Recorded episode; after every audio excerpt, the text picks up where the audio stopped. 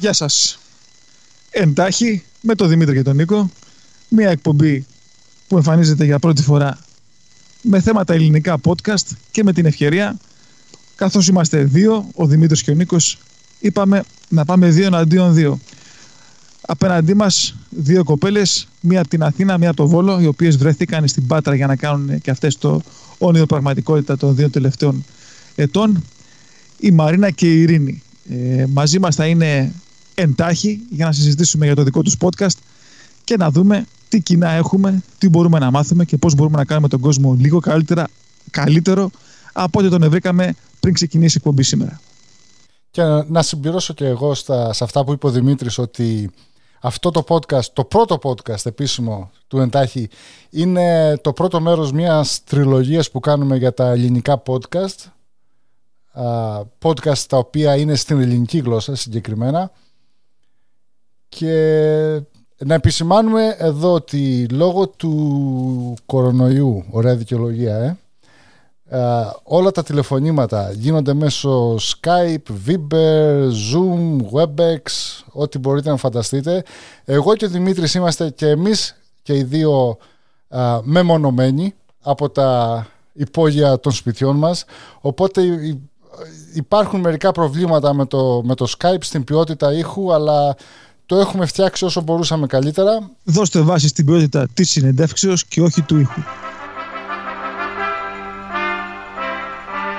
Το Greek Curiosity έχει κλείσει ένα μήνα στα ιντερνέτια που λέμε και εμείς εδώ πέρα, έτσι, στα Greenglish. Γιατί podcast? Πολύ καλή ερώτηση. Βασικά ξεκίνησε η σκέψη, ήταν λίγο, βασικά με βάση αυτά που θα πούμε και στην πορεία θα το καταλάβατε κι εσείς, έχουμε μία κοινή σκέψη λίγο με την Ειρήνη που είναι λίγο ανησυχητικό. Το λέω χαρτολογώντας, αλλά ανησυχητικό κιόλας, γιατί σκέφτεται μία κάτι και έρχεται μετά από 2 λεπτά η άλλη και το συμπληρώνει. Εγώ ήμασταν και 2 στο εξωτερικό, ήμασταν και 2 Αγγλία και εκεί ξεκινήσαμε να ακούμε podcast. Οπότε η ιδέα ήταν ότι εγώ όταν ήμουν Αγγλία και τρέχω, οπότε σε μια προπόνηση άκουγα podcast και σκεφτόμουν τι ωραία, τώρα που θα πάω Ελλάδα μόνιμα, θέλω να ακούω podcast. Και μετά η επόμενη σκέψη ήταν γιατί να μην κάνω εγώ ένα podcast. Θέλω τόσο πράγματα να πω από βιώματα που έχω από μικρή ζωή, γιατί από νεότερη ηλικία, γιατί έχω μεγαλώσει λίγο δύσκολα, οπότε σκεφτόμουν ότι θα ήθελα πράγματα που εγώ έχω δουλέψει εισαγωγικά.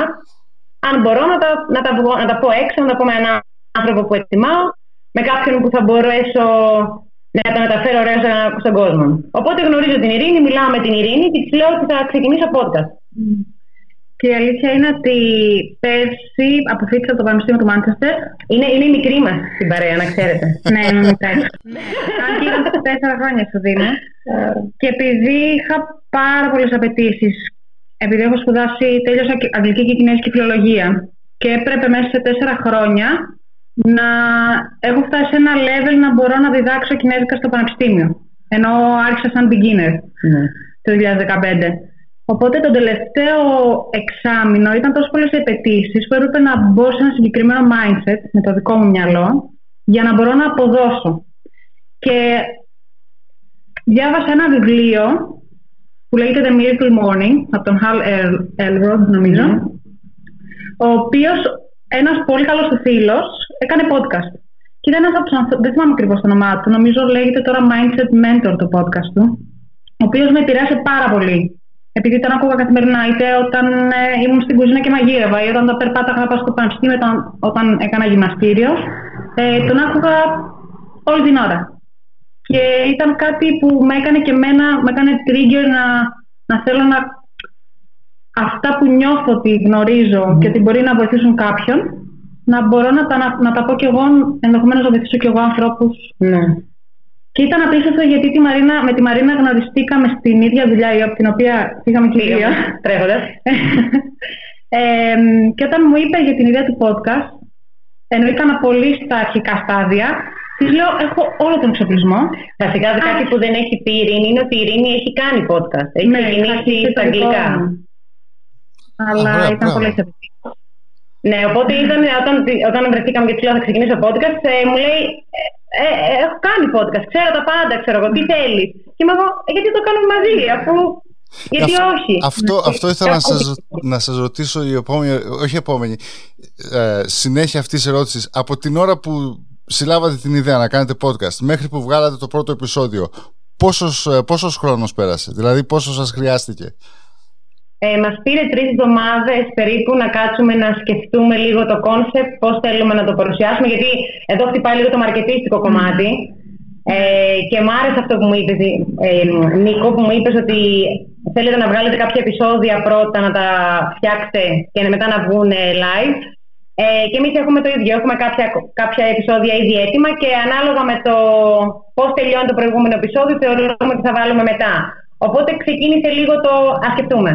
Πώς θα λέγεται, τι θα παρουσιάζουμε, τι θέλουμε να βγάλουμε έξω, πώς θέλουμε να το βγάλουμε έξω. Οπότε μας πήρε σίγουρα ένα τρισδόμαδο, μας πήρε, ναι. Υπήρχε ενθουσιασμός ότι υπάρχει εξοπλισμός να κάτσουμε να τα κάνουμε. Μετά συνειδητοποιήσαμε ότι θέλουμε να υπάρχει όντως ένα context το οποίο να είναι σοβαρό, αλλά και το δικό μας vibe κατά παρομοίως. Να έχει μια δύναμη, να έχει ένα feeling ότι κάτι γίνεται. Ωραία. Και κάποιος κάτι έχει να πει αυτό. Μπράβο, ωραία.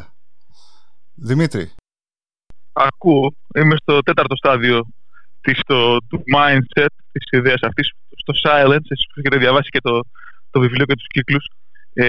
Αυτό που λέτε μας αρέσει, μου αρέσει κιόλας.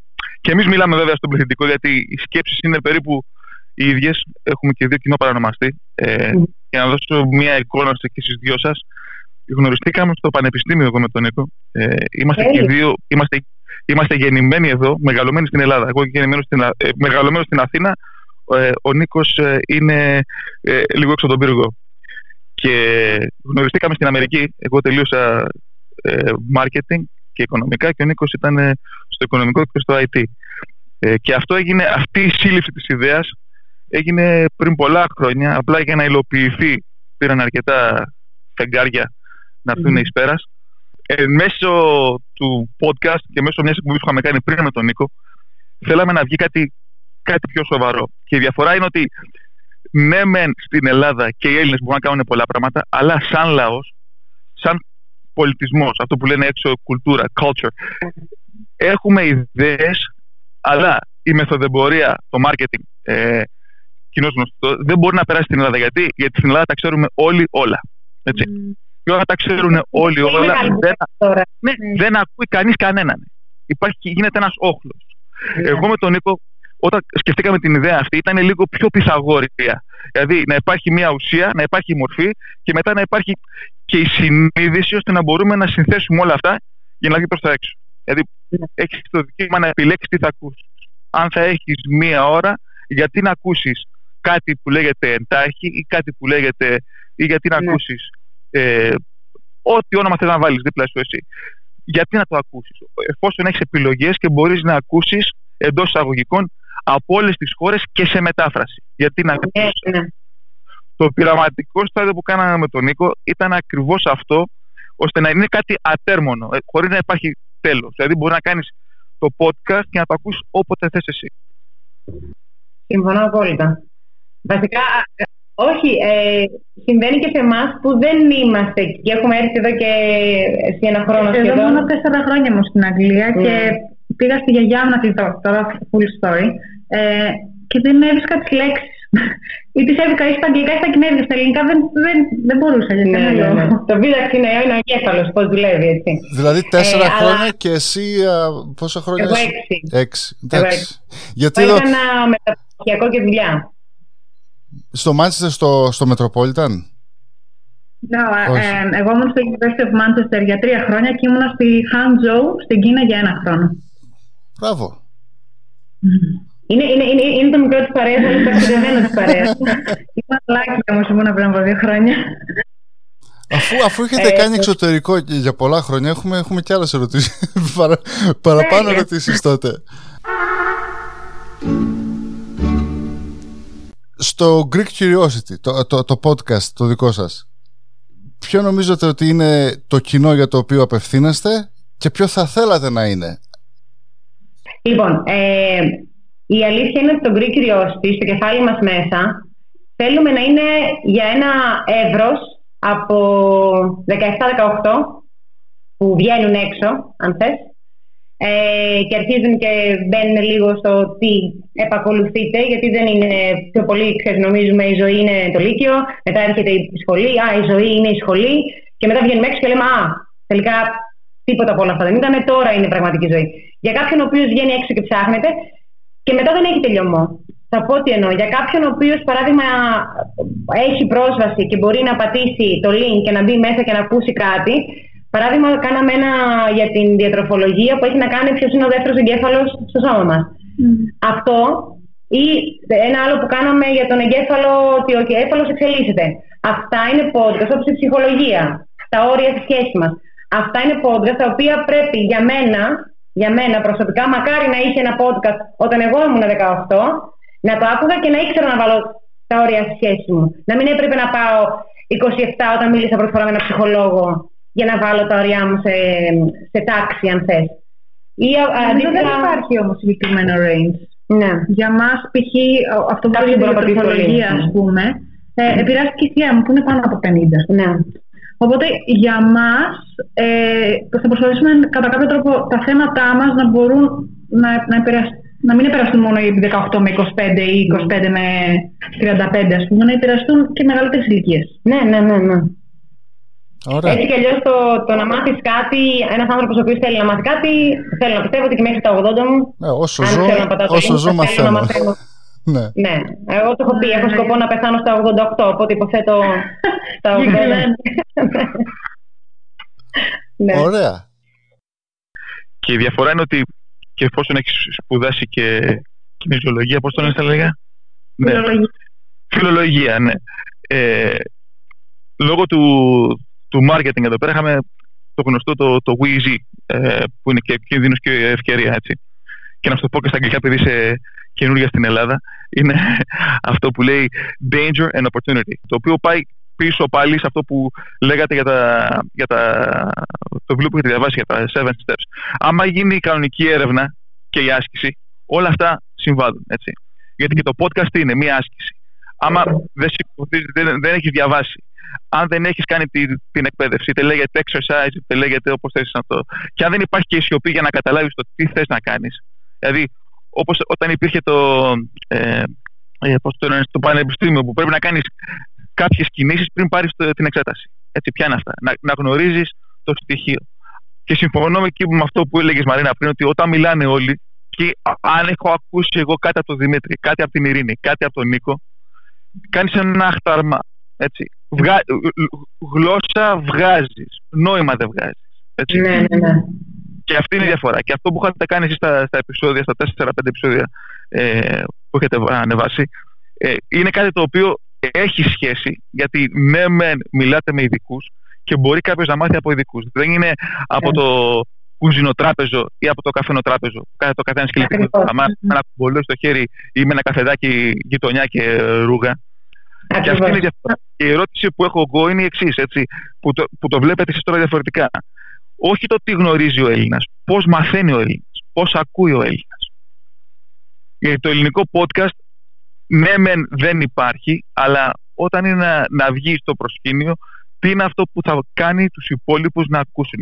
Και τώρα βέβαια, αυτό που έλεγε και ο Νίκος πριν, η νέα γενιά αλλάζει. Γιατί όλη η νέα γενιά έχει βγει έξω την Ελλάδα. Αυτό. Ένα 85% έχει βγει έξω στην Ελλάδα. Δεν είσαι μεμονωμένος πάσμι Έλλην βάρβαρος. Έχεις βγει έξω, έχεις καταλάβει μερικά πράγματα, δέχεσαι λίγο και κάποιες άλλες αρχές από άλλες φιλοσοφίες, από άλλες διδασκαλίες. Εκεί βλέπω την ευκαιρία. Εκεί βλέπω ότι είναι η ευκαιρία μέσα στην κρίση. Που το κλείνω πάλι με την ιδέα ότι μπορούμε να επωφεληθούμε όλοι από αυτό το συμπλέγμα. Για μένα αυτό, ειδικά για τη νέα γενιά, από προσωπική εμπειρία νιώθω ότι υπάρχει μια μεγαλύτερη θέληση να ανθίσει η Ελλάδα. Π.χ. για μένα, όταν με ρώτανα γιατί θέλω να γυρίσω στην Ελλάδα, Προφανώς έβλεπα πολλά opportunities να ανθίσω στην Αγγλία ή όπου θα ήμουν στον κόσμο, γιατί υπήρχε και το ενδεχόμενο να μείνω στην Κίνα. Αλλά είχα στο νόμο ότι νιώθω ότι μπορώ να ανθίσω στην Ελλάδα και ότι ακόμα ενώ υπάρχουν τα resources, ο κόσμος δεν τα εκμεταλλεύεται κατά κάποιο τρόπο. Και δυστυχώς ευτυχώς έχει μάθει λίγο να τα βρίσκει έτοιμα. Και δεν έχει μάθει να προσπαθεί πάρα πολύ για να κάνει το κάτι έξτρα. Για μένα. Οπότε έχετε μεγάλο έργο μπροστά σας. Ναι, να πω όμως κάτι. Αυτή είναι η τρέλα. Ενώ ότι τι να το κάνεις το να μην έχεις κάτι να πάρεις. Δηλαδή για μένα το συζητάω με την Ειρήνη πάρα πολύ ότι βγες έξω και βοήθα κάποιον. Σήμερα πήγαινε και μάζεψε 3 σκουπίδια όπως κάναμε τις πράγμα. Πήγαινε και κάνε κάτι. Δηλαδή, μην περνάς τη μέρα σου, Μαρίνα, Δημήτρης, Γιάννης, Μπάμπης, Ειρήνη, απλά για να την περνάς. Αυτή είναι μία αντίληψη, όπως λέει η Ειρήνη. Ήταν έξω και ερχόταν Ελλάδα και έλεγε πόσα πράγματα μπορούσαν να ανθίσουν στην Ελλάδα. Το ίδιο mindset είχα. Τύπου ότι πόσα πράγματα μπορούν να γίνουν διαφορετικά. Γιατί κάποιοι άνθρωποι πηγαίνουν μπροστά στην Ελλάδα, γιατί βλέπουν κάτι και μπορούν να το αναδείξουν. Η Ελλάδα αντικειμενικά είναι πανέμορφη.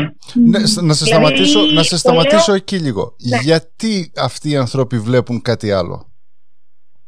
Τι είναι αυτό που τους έκανε να το δουν αυτό?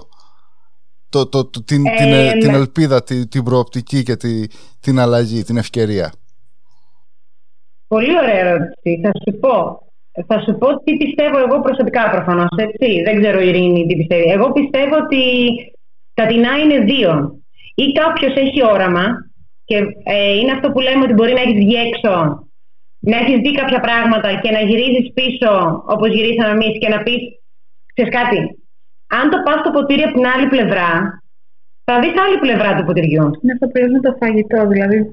Και προφανώς όλα αυτά τα χρόνια για να βγει ότι έχει βγει όπως φαίνεται η Ελλάδα τώρα, προφανώς κάποιος έβαζε το ίδιο φαγητό μέσα. Τα ίδια υλικά. Οπότε, ενδεχομένως, αν βάλουμε κάτι διαφορετικό, μπορεί να βγει και κάτι διαφορετικό. Ναι. Οπότε έχουμε την ελπίδα του να κάνουμε. Πώς θα το σερβίρεις όμως? Πώς θα τους κάνεις να το δοκιμάσουν αυτό το καινούριο φαγητό? Ναι. Εδώ παίρνει το marketing. Αυτό κάνετε τώρα αυτή τη στιγμή με το podcast. Και αυτό προσπαθούμε όλοι μας, νομίζω, με τα ελληνικά podcasts. Και σας αξίζουν συγχαρητήρια. Και όχι, είστε από τους πρωτοπόρους και εσείς και κάποια άλλα podcast που βλέπουμε από Ελλάδα. Και όπως είπαμε, εμείς είμαστε εδώ στη Βοστόνη. Μας πειράζει πάρα πολύ προσωπικά και το Δημήτρη, ειδικά όταν βλέπω στο Facebook να γράφουν ελληνικά και να τα σκοτώνουν. Και τα Greek, σε μένα με αναφέρονται λίγο. Εντάξει, εγώ δεν βλέπω πια Greek. Ξέρεις τι, θα σου πω κάτι που ήταν η Μαρίνα, η παλιά Μαρίνα ήταν πολύ του εξωτερικού. Ωραία, το όνειρό μου ήταν να φύγω εξωτερικό. Δηλαδή ήμουνα σε φάση με λένε Μαρίνα, εγώ θα φύγω έξω. Μη δένεστε, εγώ θα φύγω. Και συνειδητοποιώ τώρα, μεγαλώνοντας, γιατί είχα αυτήν την ξενολατρία. Θα σου πω, η νοοτροπία του Έλληνα, δυστυχώς, και είναι η πρώτη εισαγωγικά, θα βάλω τη λέξη κράζω, είναι να γκρινιάζει. Και είναι να γκρινιάζει για τα πάντα. Να παραπονιέται. Για τα πάντα. Θέλει ο κάθε Έλληνας, δυστυχώς στην Ελλάδα, και βάζω τον εαυτό μου πριν κάποια χρόνια, μέχρι να φύγω και να φάω μια σφαλιάρα έξω, για άλλα πράγματα που είδα έξω και δεν μου άρεσαν. Και εκτίμησα λίγο την Ελλάδα διαφορετικά. Αλλά κάθε Έλληνα θέλει. Φρένο. Ποια ήταν η σφαλιάρα που έφαγες έξω, η οποία στην Ελλάδα δεν θα την έτρωγες? Δηλαδή δεν θα το έβλεπες ποτέ. Το σύστημα υγείας είναι ένα. Mm-hmm. Πολλά πράγματα γίνανε έξω. Είναι αυτό, θα το συνδέσω τώρα. Είναι αυτό που λέω, ότι ο Έλληνας παραπονιέται για όλα. Ωραία, ο Έλληνας θέλει να έχει. Να μην βάλω όλους, θα πω λίγο πιο παλιά γενιά. Ίσως η νέα γενιά λίγο τα βλέπει λίγο διαφορετικά. Ο Έλληνας και η Μαρίνα του 2013, θα σου πω εγώ, που ήθελε να βγει στο εξωτερικό, ήταν ότι θέλω κάποιον να μου σκουπίσει την αυλή. Θέλω ένα πυροσβέστη να είναι σε κάθε μέρος και να προσέχει την Ελλάδα να μην πάρει φωτιά το καλοκαίρι. Αλλά εγώ θα πετάξω κάτω τα σκουπίδια μου. Εγώ θα πετάξω κάτω το τσιγάρο μου. Δεν θα σκεφτώ. Θα πρέπει το χι κράτος να έρθει να μου κάνει όλα αυτά, γιατί εγώ δεν έχω καμία ατομική ευθύνη. Αυτό, όταν μεγαλώνεις με αυτήν την οτροπία, το κράτος φταίει που εγώ δεν έχω λεφτά. Το κράτος φταίει που πήραμε φωτιά φέτος. Το κράτος φταίει. Εγώ δεν λέω ότι δεν φταίει. Και το κράτος έχει μεγάλο μερίδιο ευθύνης. Αλλά φταίω κι εγώ. Δεν μπορεί να πηγαίνω στην παραλία και να αφήνω τα πλαστικά μου και μετά να λέω «Α, κοίτα πώς βρώμη στην παραλία, πώς θα έρθει ο καθαρής να καθαρίσει». Δεν μπορώ να πηγαίνω και να αφήνω τη τσιγάρα μου και να πιάνει φωτιά μετά το πύλιο και να λέω «Α, κοίτα, έπιασε σε φωτιά πάλι». Πρέπει όλοι λίγο πολύ να κάνουμε κάτι. Όταν έφυγα στο τελικό, η μία σφαλιάρα, για να απαντήσεις την ερώτηση, ήταν το σύστημα υγείας. Η Αγγλία έχει πολύ απαράδεκτο σύστημα υγείας και εγώ είχα και ιδιωτική ασφάλεια λόγω δουλειάς. Έχει πολύ απαράδεκτο σύστημα υγείας. Σε σημείο που αγχώθηκα για θέμα καρκίνου, σε σημείο που αγχώθηκα για θέμα σπασίματος, έσπασε το χέρι του άντρας μου και δεν το βρήκανε. No. Το βρήκανε μετά από 5 μέρες. Απλά τον πήραν τηλέφωνο και του πάνε τελικά ναι, έχεις σπάσει το χέρι σου. Το οποίο αυτό στην Ελλάδα δεν γινόταν. Δεν ένιωθες safe. Ναι. Το ίδιο ακριβώς έπαθα και εγώ στην Αγγλία. Βασικά, από τα πράγματα που εκτίμησα κατά κάποιο λόγο την Ελλάδα, είναι και οι άνθρωποι για μένα, γιατί εδώ πέρα από προσωπική μου εμπειρία, ενώ στην Αγγλία θα σου έδειχναν ένα πρόσωπο ότι «Oh, we care». Ναι, φιλικό. Έχουν το ωραίο το φιλικό, είναι πολύ φιλικό. Αλλά ουσιαστικά δεν υπήρχε αυτό που έδειχναν για μένα. Και το θέμα της υγείας ήταν πολύ σοβαρό, γιατί ενδεχομένως άμα πάθαινες κάτι, το πρώτο πράγμα που θα σου έλεγαν ήταν να περιμένεις. Ενώ εδώ στην Ελλάδα θα σε βάλουν κατευθείαν σε X-ray, θα σου κάνουν ό,τι μπορούν να σου κάνουν για να βγει κατευθείαν το αποτέλεσμα και να μην. Που ο Έλληνας δεν το καταλαβαίνει, γιατί τα έχουμε λίγο δεδομένα. Αλλά όταν πας στην Αγγλία και σου λένε έχεις ένα πρόβλημα, ναι. Και σου λένε να περιμένεις 3 εβδομάδες. Μέσα σε αυτές τις 3 εβδομάδες έχει λίγο. Ναι. Ο Έλληνας ενδιαφέρεται γι' αυτό. Αυτή είναι η διαφορά. Και υπάρχει ομογένεια στην Ελλάδα. Τώρα, όταν είσαι σε Άγγλο-Σάξονες. Έχουμε κάνει και εμείς στο Λονδίνο, εντάξει, είναι τυπική, αλλά είναι και ψεύτικη. Γιατί οι πιο πολλοί πολέμοι στον κόσμο έχουν γίνει από τους Εγγλέζους. Σου χαμογελάει, of course, και μετά σου λέει, δηλαδή, ρε μαλάκα, ή θα μου πεις κατευθείαν στα μούτρα μου, σήκω φύγε, ενώ ο Έλληνας εκφράζεται κατευθείαν, εντάξει. Η έκφραση είναι μεγάλο πράγμα. Όταν βλέπεις τον Εγγλέζο, ο οποίος ακόμα πιστεύει στη βασιλεία, και οι ίδιοι βασιλιάδες τρώει ένας τον άλλον. Ναι. Δηλαδή, ο βασιλιάς ο Γιώργος, ο Εγγλέζος, έφαγε τον ξάδερφό του, τον Ρώσο, για να έχει μόνο την κυριαρχία. Τι θα σου πει τώρα για τη δικιά σου την υγεία, θα διαφερθεί, ποια είσαι εσύ από την Ελλάδα, να πας στην Ελλάδα. Όχι, ναι. Δεν τους ενδιαφέρει. Δεν είσαι τίποτα. Στην Ελλάδα που είσαι άνθρωπος. Πάνω απ' όλα είσαι άνθρωπος. Θα τον εσώσουμε. Εντάξει, λίγο παραπάνω, θα τρενάρουμε λιγάκι, θα περιμένουν λίγο όλοι παραπάνω, θα σωθούν όλοι. Εκεί είναι όποιος προλάβει, πρόλαβε και όποιον γουστάρουν. Να καταλαβαίνεις τώρα αυτό. Είναι πολύ εντυπωσιακό ότι κάθεται ένας Νίκος, ένας Δημήτρης, μία Μαρίνα και μία Ειρήνη και τα συζητάνε. Θα σου πω γιατί. Γιατί δεν υπάρχουν Έλληνες. Θα ακουστώ λίγο κακιά, ρε παιδί μου, αλλά δεν ευλογάμε τα γένια μας. Και έχουμε, εγώ δεν λέω ότι η Ελλάδα δεν έχει προβλήματα. Έχει και πάντα θα έχει. Αλλά έχει καλά. Να σας είναι πω... κρίμα να μην μπορούμε να τα πούμε αυτά. Ναι, το καταλαβαίνω. Είναι αυτό που είπες και πριν, ναι, η θέμα ατομικής ευθύνης, αλλά μην ξεχνάς ποια είναι η ιστορία της. Τα έχω σκεφτεί όλα αυτά, όλο αυτό το χρόνο εδώ πέρα. Άμα πάρεις την ιστορία της Ελλάδας από το 1900 και μετά, δηλαδή τρογόμαστε πιο πολύ μεταξύ μας. Ναι. Εντάξει. Πάντα όμως, έτσι. Πάντα. Τώρα αλλά... δεν θα με πας. Τώρα κάποια ιστορία παλιά. Πάντα. Δηλαδή, πόσους ήρωες τους έχουμε φάει τώρα, εντάξει. Δηλαδή, ναι, και να μην πας μακριά. Είναι κάτι άλλο το οποίο έχει παραληφθεί και δεν το αναφέρουν συνέχεια. Είναι μετά το Δεύτερο Παγκόσμιο που φάγαμε, σκοτωθήκαμε μεταξύ μας. Αυτό είναι. Δεν ξέρω γιατί δεν θυμάμαι. Εγώ πήγα πρώτη δέσμη, δεν πήρα ιστορία. Αλλά στο Λύκειο δεν μου είπανε για τον εμφύλιο. Πόσο σημαντικό ήταν. Αφού και εγώ το λέω και ντρέπομαι, εγώ έχω ο άντρας μου είναι κινητή βιβλιοθήκη. Κινητή βιβλιοθήκη τον λέω, ξέρει τα πάντα και τα πάντα. Εγώ την ιστορία που έχω μάθει την έχω μάθει από τον Κυριάκο. Γιατί ο Κυριάκος, αλλά δεν την έμαθα από το σχολείο, όπως και εγώ δεν την έμαθα από το σχολείο, όπως αυτό ακριβώς που λες. Απλά είχε το ενδιαφέρον να κάτσω να μάθω λίγο πράγματα για τον τόπο μου. Είναι πολλά που και εμείς τα μάθαμε εδώ πέρα έξω, τα οποία δεν... Να μου πεις, γίνεται και σε άλλες χώρες. Εδώ, αν πας στην Αμερική, δεν τους λένε για τη Χιροσίμα και τον Ναγκασάκι στα βιβλία της ιστορίας. Δηλαδή, εντάξει, είναι... Το ίδιο είναι και για την... Δηλαδή, τώρα θα πετάξω λίγο την Κίνα μέσα. Με τους Ιάπωνες? Όχι, με την Κόκκινη Πλατεία. Α, το Τιανανμέν, ναι. Δεν το συζητάνε. Όχι, δεν το συζητάνε. Όχι, απαγορεύεται. Στην ηλικία μου δεν ξέρουμε τι είχε γίνει. Ναι. Εγώ όταν είχα πάει στο Jerry University, συναναστροφόμουν κυρίως για να αυξήσω το level της γλώσσας μου με Κινέζους. Είχε τύχει φορές να το συζητάω με τους foreign φίλους μου, γιατί δεν είναι οι Κινέζοι, είναι οι Κινέζοι και είναι οι foreigners. Δεν υπάρχει από Ελλάδα ή από Αμερική, είσαι foreigners. Και όταν το συζητάγαμε, γιατί πολλές φορές ήταν μεγάλο θέμα το θέμα της ιστορίας της Κίνας για κάποιο λόγο, δεν ξέρω, τους είχε κολλήσει. Μεγάλη ιστορία, να τα λέμε. Ναι.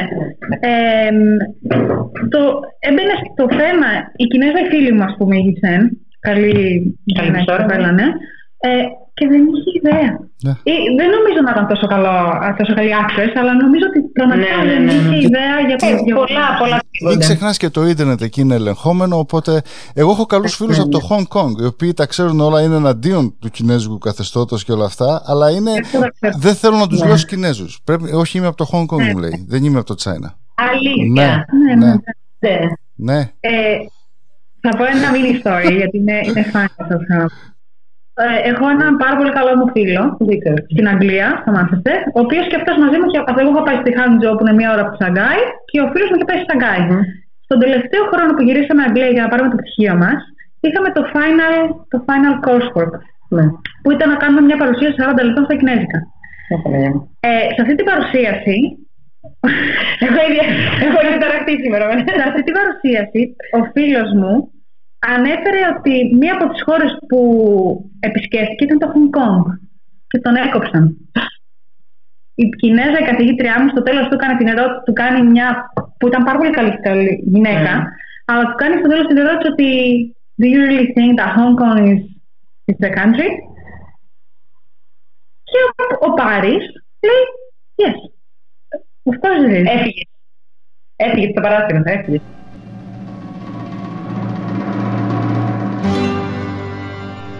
Ο Δημήτρης έχει πάει σε ένα τηλεφώνημα με τη δουλειά, γι' αυτό είναι στο hall. Να σας κάνω εγώ κάποιες άλλες ερωτήσεις που θέλουμε να κάνουμε εδώ στο εντάχει, γιατί το εντάχει υποτίθεται το κάνουμε στα γρήγορα. Ειρήνη, Μαρίνα, αγαπημένη σας συγγραφής, ως συγγραφέας, πάμε. Η αγαπημένη μου είναι η Victoria Hislop. Είναι μια Αγγλίδα συγγραφέας από το Κέντ. Το νησί. Της Αγγλίας. Ναι, τα έχω διαγράψει όλα, τα ξέρω όλα απ' έξω. Έχω γράψει και essays πάνω στα βιβλία της. Όταν ήμουνα πριν πάω Αγγλία, για κάποια project που είχα. Η οποία τη λατρεύω γιατί λατρεύει την Ελλάδα. Ωραία. Εσύ, Μαρίνα? Πολύ ωραία. Εγώ θα σε πάω λίγο σε training. Εμένα είναι ο Scott Jurek, είναι καινούριος μου favorite. Το ξέρετε, υποθέτω, είναι Αμερικανός, είναι ultra runner, έχει βγάλει κάποια βιβλία. Εγώ τον έχω πολύ σαν πρότυπο, γιατί είχα φτάσει μετά το μεταπτυχιακό λίγο σε ένα πέσιμο του τύπου ότι δεν θέλω άλλο να διαβάσω, μέχρι που έπιασα το Scott Jurek στα χέρια μου, και επειδή συνδέθηκα από παιδική ηλικία με κάποια θέματα, προβλήματα που είχε και πώς τα ξεπέρασε το τρέξιμο, μου μίλησε το βιβλίο του και είναι για μένα αυτή τη στιγμή που μιλάμε είναι στο τόπο. Επόμενη ερώτηση στα γρήγορα. Τι νομίζετε ότι κάνουν οι ακροατές σας όταν ακούν το podcast, το The Greek Curiosity? Τι θα θέλατε να κάνουν όταν σας ακούν? Να ξύνει τη μύτη τους. Να τρέχουν, να μαγειρεύουν, είναι στην κουζίνα, είναι στο αυτοκίνητο. Από το να πλέουν τα πιάτα μέχρι να περπατάνε, μέχρι να οδηγάνε, ό,τι ελεύθερο χρόνο έχουν, ενδεχομένως είναι ο χρόνος που αξιοποίησα και εγώ στο να πάω στη σχολή, στο να πάω στη δουλειά, το να πάω για περπάτημα μία ώρα ήταν ο χρόνος που ταυτόχρονα ήταν my free time, αλλά ταυτόχρονα ήταν και για να μάθω πράγματα. Ίσως θα πρέπει όλοι οι podcasters με τα ελληνικά, νομίζω πρέπει να αρχίσουμε να διαδίδουμε, να ενημερώσουμε τον κόσμο πώς μας ακούνε. Εγώ για παράδειγμα, μέχρι πριν 5 χρόνια είχα ένα app στο κινητό, λεγόταν Podcasts, και στο iPhone, και δεν το είχα χρησιμοποιήσει ποτέ. Δεν είχα καν ιδέα ότι... Ούτε το είχα. Ναι. Και όταν άρχισα να το ακούω, και θυμάμαι το πρώτο podcast που άκουσα και το νούμερο 1 που ακούω είναι από τα New York Times, το The Daily, που λέει τις ειδήσεις σε 10 λεπτά το πρωί. Από τους New York Times. Είναι τρομερό. Είναι το νούμερο 1 podcast στην Αμερική ούτως ή άλλως. Και λέω, ωραία, αυτό είναι. Δηλαδή στο αυτοκίνητο με το που θα βάλω μπρος να φύγω, παίζει αυτό τα πρώτα 10 λεπτά, μαθαίνω τα νέα, αλλά είναι... Είτε έχεις Google Phone, το Google Android, ή έχεις iPhone ή οτιδήποτε άλλο έχεις. Το Google νομίζω λέγεται Google Podcast. Είναι πιο Google Podcast. Ναι, στο App Store. Πολλά podcasts όπως και το δικό σας είναι στο Spotify. Αν έχετε το Spotify, ψάχνετε το The Greek Curiosity ή το Εντάχει ή οτιδήποτε. Τα περισσότερα podcasts είναι στο Spotify. Είναι το Spotify το ακούν στην Ελλάδα? Ερώτηση. Το χρησιμοποιούν? Ναι. Okay. Και σαν μουσική κατά κύριο λόγο. Δεν το ήξερα αν σαν podcast. Ναι. Είναι το iHeart Radio, το iTunes. Το iTunes είναι της Apple. Το Soundcloud. Και το Castbox, ναι, αυτό πολύ διάσημο, και το Castbox. Και το Anchor. Το Castbox είναι καλό γιατί βλέπεις και σχόλια. Δηλαδή, εμείς έχουμε λάβει πάρα πολλά σχόλια που δεν το περιμέναμε. Σοβαρά, δηλαδή, εντυπωσιαστήκαμε που λάβαμε κάποια σχόλια και είναι όλα στο Castbox. Δυστυχώς δεν μπορούν να κάνουν σχόλια στο Spotify. Μάλιστα. Δημήτρη, κάτι άλλο ή να συνεχίσω? Συνεχίζει, θα πας καλά. Εγώ κρατάω σημειώσεις. Λοιπόν, εγώ θα σας κάνω τις στάνταρ ερωτήσεις που κάνουμε στο Εντάχει. Ελλάδα. Αλλά δεν ξέρουμε αν έχουν τα κορίτσια καμιά ερώτηση για μας. Μην το πάρουμε αμπαρίδες. Θα κάνουν άλλη εκπομπή αυτές για μας. Γιατί έχω αρκετές βασικά. Όχι, εντάξει, θα είμαστε και λίγο... Εγώ θα ήθελα να κάνουμε μια εκπομπή να έρθείτε στο The Greek Curiosity. Ωραία. Θα κανονίσουμε. 2-2-2. Ναι, και των αντίον αγοριών και τα λοιπά. Το κανονίζουμε. Λοιπόν, η επόμενη στάνταρτ ερώτηση που κάνουμε στο Εντάχει. Ελλάδα, με 3 λέξεις. Ειρήνη, πρώτη. Ηλιόλουστη, φιλόξενη. Ηλιόλουστη, φιλόξενη και καταγάλανε καλά. Όλα αυτά που έχει και η Αγγλία, Ναι, εννοείται. Το ηλιόλουστη, κυρίως. Ειδικά το φιλόξενη. Για μένα θα πω μπλε, μυρωδάτη. Βγαίνεις έξω και όλο μυρίζεις πράγματα. Δεν είχα καταλάβει πόσο μου είχε λείψει αυτό. Και θα πω και τη λέξη που όντως ισχύει, δεν υπάρχει αλλού και υπάρχει λόγος που υπάρχει στην Ελλάδα, είναι το φιλότιμο. Το έχουμε σε μεγάλο ποσοστό. Μπράβο μας. Και είναι υπέρ μας. Εγώ θα το λέω μέχρι να πεθάνω. Ένα μήνυμα ιστορία. Όταν ήμουν στην Αγγλία και άκουγα Έλληνα, εκτός ότι προφανώς η γλώσσα, αλλά ήταν το voice speech. Hello, hi. Ισχύει. Και άλλη, η επόμενη ερώτηση που έχουμε εδώ στο Εντάχει είναι: τι είναι αυτό που σας γοητεύει? Τι είναι αυτό που σας κάνει excited? Τι είναι αυτό το οποίο θα το κάνατε χωρίς να πληρωνόσασταν? Το κάνατε με μεράκι. Τι σας οδηγεί? Το ίδιο θα πούμε στο κομμάτι στο podcast. Αλλά προσωπικά ως Μαρίνα με γοητεύει η ευγένεια πάρα πολύ. Πάρα πολύ. Μ' αρέσει πάρα πολύ να βλέπω ευγενικούς ανθρώπους και να τους ακούω. Και με γοητεύει πάρα πολύ όταν κάποιος έχει... μπορεί να σου μιλήσει για κάτι. Αυτό το ελληνικό το παθιάζομαι, ρε παιδί μου. Θα σου μιλήσω, αλλά θα σου το πω με πάθος. Δεν θα σου το πω απλά για να σου το πω. Θα σου το πω, θα βγει από μέσα, θα πηγάσει. Αυτό είναι αυτό που έλεγε η Ειρήνη πριν για τον voice, ότι ανεβαίνει. Ναι, αυτό χαίρομαι πολύ να το βλέπω. Για ανθρώπους που έχουν κάτι να σου πούνε και να σου το πούνε με αυτή την ένταση. Ειρήνη. Θα έλεγα σίγουρα η ευγένεια και ο σεβασμός. Και νομίζω είναι κάτι, σεβασμός ειδικά είναι κάτι που είναι και δεν είναι ριζωμένα στην ίδια οικογένεια. Mm-hmm. Αλλά για μένα αυτό που με γοητεύει είναι αυτό ακριβώς που είπε η Μαρίνα, να ακούς ανθρώπους και να μαθαίνεις από τους ανθρώπους. Και κάτι που θα έκανα χωρίς να πληρώνομαι προφανώς, από την καρδιά μου, είναι να μπορώ να βοηθήσω ανθρώπους και να τους κάνω καλύτερους και από θέμα mindset και από θέμα ψυχολογίας και όπως μπορώ να τους κάνω καλύτερους. Ναι, όσο μπορούμε. Όλα αυτά μαζί συγκαταλέγονται στη λέξη παιδεία, έτσι. Όταν έχεις παιδεία, είσαι και ευγενής, έχεις και τη μεταφορά που να το βγάλεις, να το προωθήσεις σε κάποιον άλλον, έχεις και το σεβασμό. Κάτι το οποίο, εντάξει, υπάρχει παιδεία, αλλά υπάρχει και κάτι άλλο παιδεία, η οποία έχει και πεδίο. Χωρίς να θέλω να γίνω φιλοσοφικός, να το αναλύσω διαφορετικά. Γιατί όχι, να γίνει. Να πω ότι εγώ έχω κρατήσει δύο πράγματα από εσάς τώρα. Το πρώτο ήταν αυτό που είπα τώρα, η παιδεία. Ας το χρησιμοποιήσω τη λέξη του Δημήτρη. Και η ατομική ευθύνη που είπατε πριν. Ναι. Κάτι το οποίο πρέπει να το διδάξουμε. Δεν το ξέρει ο Έλληνα. Όχι, δεν το ξέρει. Ίσως να το ξέρει, απλώς δεν το βάζει στην πράξη. Ναι. Ναι, αλλά αυτό διδάσκεται. Εγώ είμαι υπέρ του. Γιατί ούτε κι εγώ μπορεί να το ήξερα, μέχρι που κάποιος κάτι μου είπε και κάπως μου κίνησε το ενδιαφέρον και κάπως το έψαξα λίγο μέσα μου. Νομίζω διδάσκεται. Αν θέλεις να διδαχθείς, μπορείς να το πάρεις. Εγώ νομίζω, και το λέω σε όλους, και εσείς επειδή σε έχετε κάνει εξωτερικό, είναι το πρέπει να βγεις έξω από το κουτί για να δεις τι έχει μέσα. Ναι, ναι. Κουτί ίσον η Ελλάδα. Πολύ ωραία, πολύ ωραία. Η απεγκλώβηση. Ναι. Ευχαριστούμε. Χαρήκαμε. Καλή συνέχεια. Καλό απόγευμα. Καλή μέρα να έχετε. Γεια σας. Καλά. Γεια. Καλά αν περνάτε. Να ευχαριστήσουμε άλλη μια φορά την Μαρίνα και την Ειρήνη και τους ευχόμαστε ό,τι καλύτερο στο podcast τους και καλή επιτυχία σε ό,τι κάνουν. Όσο για μας, η επόμενη εκπομπή θα βγει όμικρον με κάπα εντός λίγων ημερών. Θα το δείτε στο διαδίκτυο, όπως είπε και ο Νίκος στην αρχή του προγράμματος, μία από τις 3 πρώτες εκπομπές. Σας ευχαριστούμε. Καλή συνέχεια.